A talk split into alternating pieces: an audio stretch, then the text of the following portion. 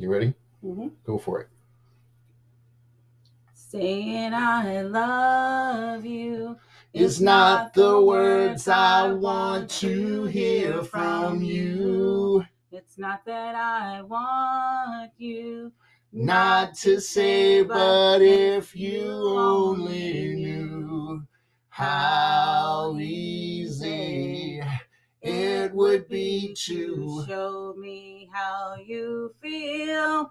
More than words is all you have to do to make it real. Then you wouldn't have to say that you love me, 'cause I'd already know. Nice work.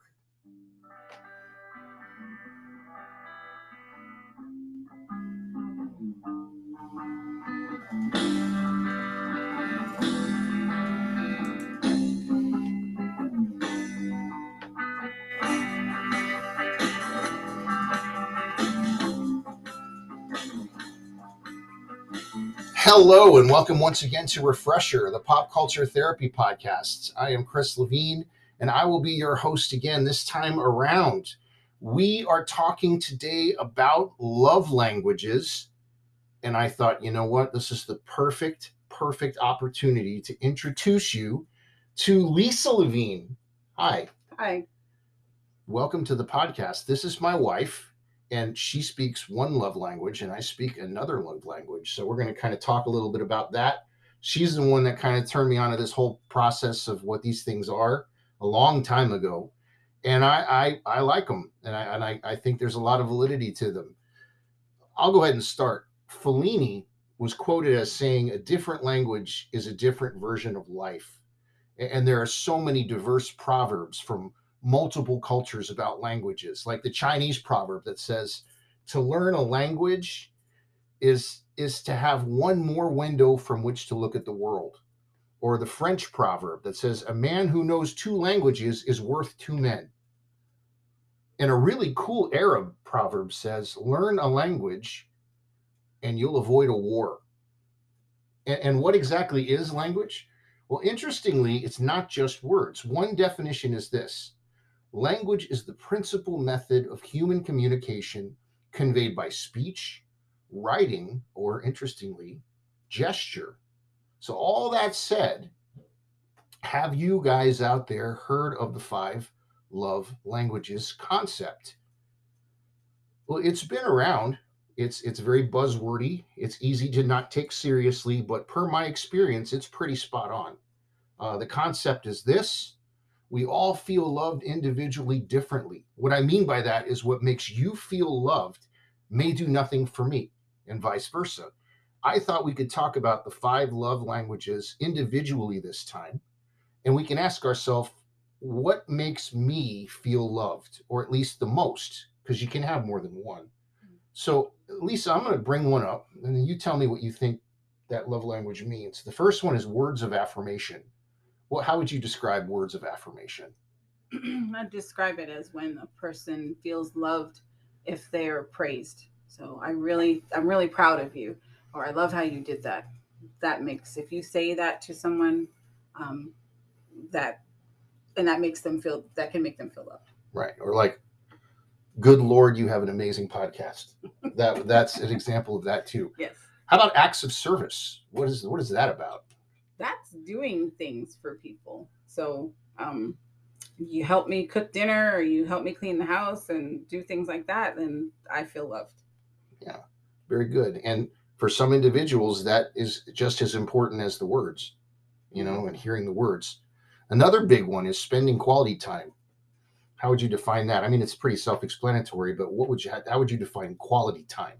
I think people can be together in the same room and not be together. So I think if it's quality time, it must be time that you're really focused on each other, really into each other, listening, really feeling a part of it. Yeah, especially when technology gets involved. We can be sitting next to each other on the couch and be on 2 different planets with our phones. Mm-hmm. It's easy to do. Now, this is an interesting one to me, and I'll get into it as we go forward, but receiving gifts. Mm-hmm. that's some people's love language. In what sense does somebody receiving a gift make them feel loved? By buying them something or handing them something and saying, this is for you, that makes them feel loved. That action of you giving them something makes them feel loved. Yeah. We have two kids that have that love language. Yeah.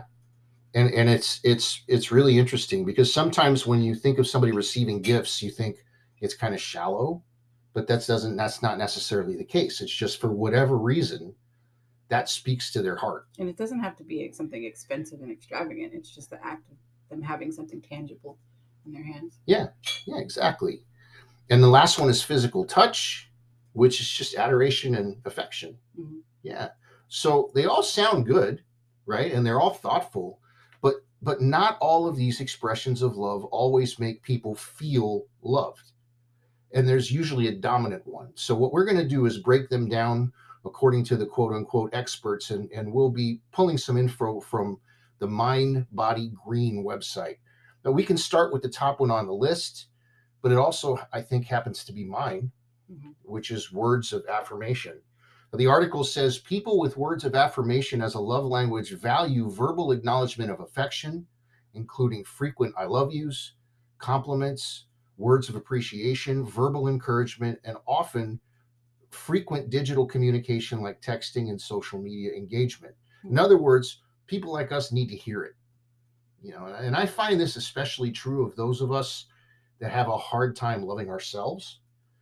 If we constantly doubt our abilities, or our self-esteem just isn't there, or if we were raised to feel that we just couldn't do things right, we need your validation, because we don't put a whole lot of stock in our own worth sometimes. Though on a much less intense level, some people just love to hear it. That's interesting about the digital communication. That's really good to know that texting and that kind of engagement helps too. That's easier sometimes to do. Yeah, yeah. And again, everybody's different, but that's definitely what's going to resonate for one person, may not for another. But it's an option for a person like that. Mm-hmm. Which one is you, by the way, at this point in your life? I honestly think I have two or three right now. I think we all do. Most of my life, I've always been acts of service, but as life is changing and things are no longer normal, I think I have like three. But acts of service was probably my core. That's your dominant one? That would be my dominant one, yeah. Well, according to this, if your love language is acts of service, you value when your partner goes out of their way to make your life easier. Mm-hmm. It's things like bringing you soup when you're sick, making you coffee in the morning, or picking up your dry cleaning when you've had a busy day, things like that. Made me an awesome cup of coffee this morning, the best you've ever given me. Thank you. And hey, thank you very much for those words of affirmation. So these things work. I mean, honestly, we're being playful, but it's very, very true. Me making her the cup of coffee this morning meant something to her. And her thanking me for the cup of coffee and telling me it was a good cup of coffee meant something to me. See, this love language is specifically for people who believe that actions speak louder than words. You know, unlike those who prefer to hear how much they're cared for, people usually in this one like to be shown that they're appreciated. Doing the smaller and bigger chores to make their life easier or more comfortable is highly cherished. Why is this? Well, there's going to be different reasons for different people. And when I use these reasons, I'm not necessarily talking about you, but just in general, maybe individuals in their past have been sweet talked, or again, less dramatic. Maybe they're just tired, and you're helping them does the love language job. Another thought, let's say a woman married a man who she waited on hand and foot, and they had little or no appreciation for them. Then she remarries and the new man tells her to relax. I've got this. Chores get done without her asking. See, this may be huge for her because it was so lacking before. A third one is quality time. I know that's on your list too, right? Mm-hmm. Yeah. Quality time is a big deal. People whose love language is quality time feel the most adored when their partner actively wants to spend time with them and is always down to hang out. That's a big deal. They particularly love when active listening, eye contact, and full presence are prioritized hallmarks in their relationship. And again, it's so easy for one person to think they're doing something, but it's not connecting to the other person's love language. Like, I could be sitting next to you, totally paying attention to everything that you're saying, but if I'm not showing you that I'm listening and giving you my full attention and giving you eye contact, you may not think that I am, and it may not come across as quality time. So we've got to work towards each other's strengths and what the other person needs, right? Yeah. It says that this love language is all about giving your undivided attention to that one special person without the distraction of telephones, television, or any other outside interference. They have a strong desire to actively spend time with their significant other, having meaningful conversations or sharing recreational activities. And it's interesting too, because even in these circumstances, like, you have friends, right? Mm-hmm. It says husbands may have their buddies and wives may have their girls' nights, but when their partners know that they are a priority and that there's no one else they'd rather spend time with almost all of the time, that can be huge. And there's room for all of that. Again, especially if someone was neglected before. So the fourth one was receiving gifts. And again, this is not petty or bratty. Gifts, it's a pretty straightforward love language. You feel love when people give you visual symbols of love. It's not about the monetary value, like you said, but the symbolic thought behind the item. People with this style recognize and value the gift-giving process, the careful reflection, the deliberate choosing of the object to represent the relationship, and the emotional benefits from receiving the present. It's interesting too, because not a lot of people are not totally like this. Some are and some aren't. Like, I know, for example, you'll go to a store and see something and say, oh, this just screams my friend, insert name here, right? And you just think it's the perfect gift for them, and you give it to them, and it's like, okay, thanks. This is for you, it was huge. You thought, oh, this is going to change their life or make them really, really happy, and it doesn't. But if their love language is gifts, you could give them a toothpick and they'll be happy about it, because it's coming from your heart and you gave them something, right? So people whose love language is receiving gifts, they enjoy being gifted something that's both physical and meaningful. The key is to give meaningful things that matter to them and reflect their values, not necessarily yours. The flower in the vase or the watch on your arm that was gifted to you, it's visible proof to this kind of person that they get me. They understand me. They know what I like. They love me. That's how it translates. You know, I used to think that this was kind of a vanity love language, but it's not. See, some people just need something tangible to convince them that they're loved by somebody else. And then finally, there's touch. It brings out physical intimacy, and touch can be incredibly affirming and serve as a powerful emotional connector for people with this love language. And I found this very interesting. According to the book, the roots go back to our childhood. Some people only felt deep affection and love by their parents when they were held, kissed, or touched. And those who weren't may need it even more than the average person. Some don't know what to do with it because they never had it. And some desperately need it because they never had it. So again, people who communicate their appreciation through this language, when they consent to it, they feel appreciated when they're hugged or kissed or cuddled. They feel the feeling of warmth and comfort that comes with physical touch. So, you know, there's maybe another episode, Toxic Childhood, I think is what it's called. And there's so many things that happen to us based on where we came from, what happened when we were babies. And it's interesting because all of this fits that. It starts when we're children, when we're babies. Our love language begins. In my mind, maybe that's not accurately scientifically accurate, but it sounds good to me. I completely think that. And you may want, how do people know which love language they are? Do you remember, was there a process or something? There's actually a test you can take from the person who created it.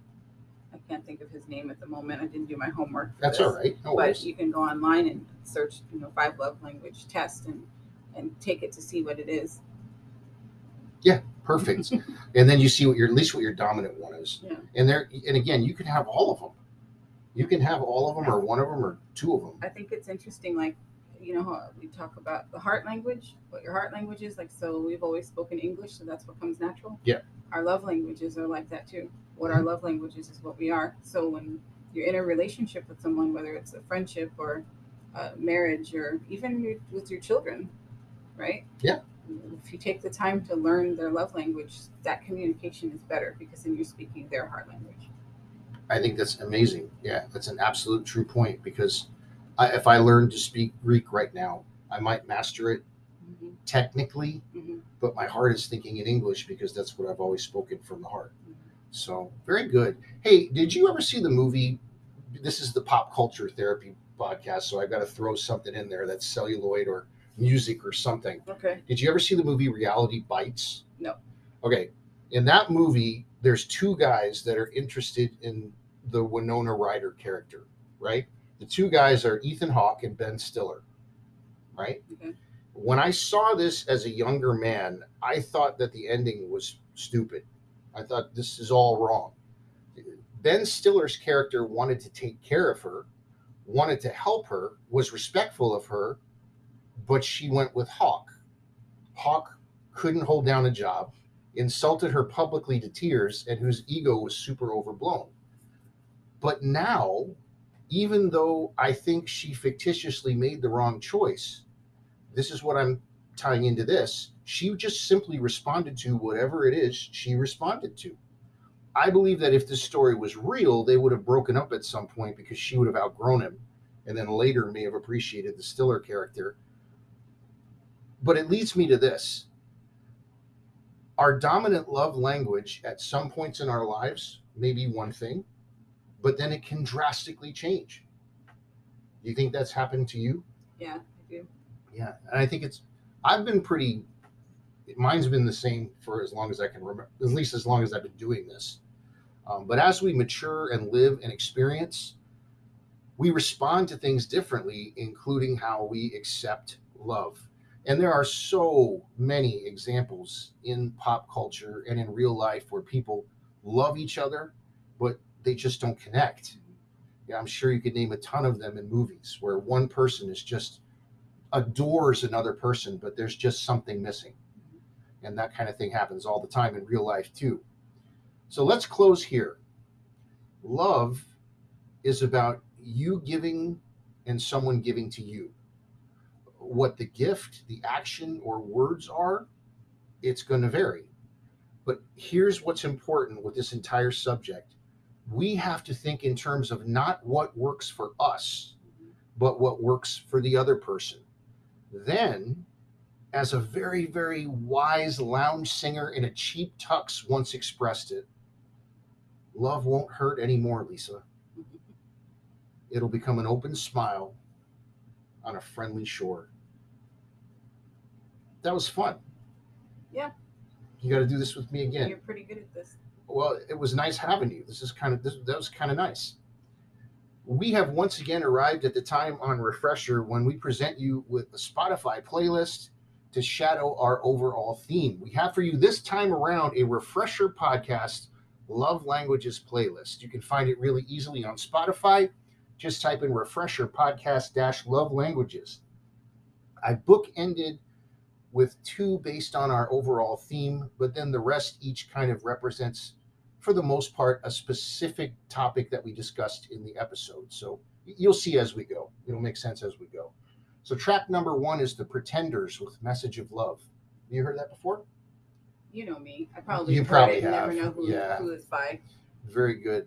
I'm sure you probably have heard that one before. Number two is Gift Shop by The Tragically Hip. And I put that on there for those that receive gifts as being their love language. The love languagers known as the gift receivers. Number three, for those who speak physical touch, we have the Thompson Twins with Hold Me Now. You know that song. Hold Me Now. Yep, you got it.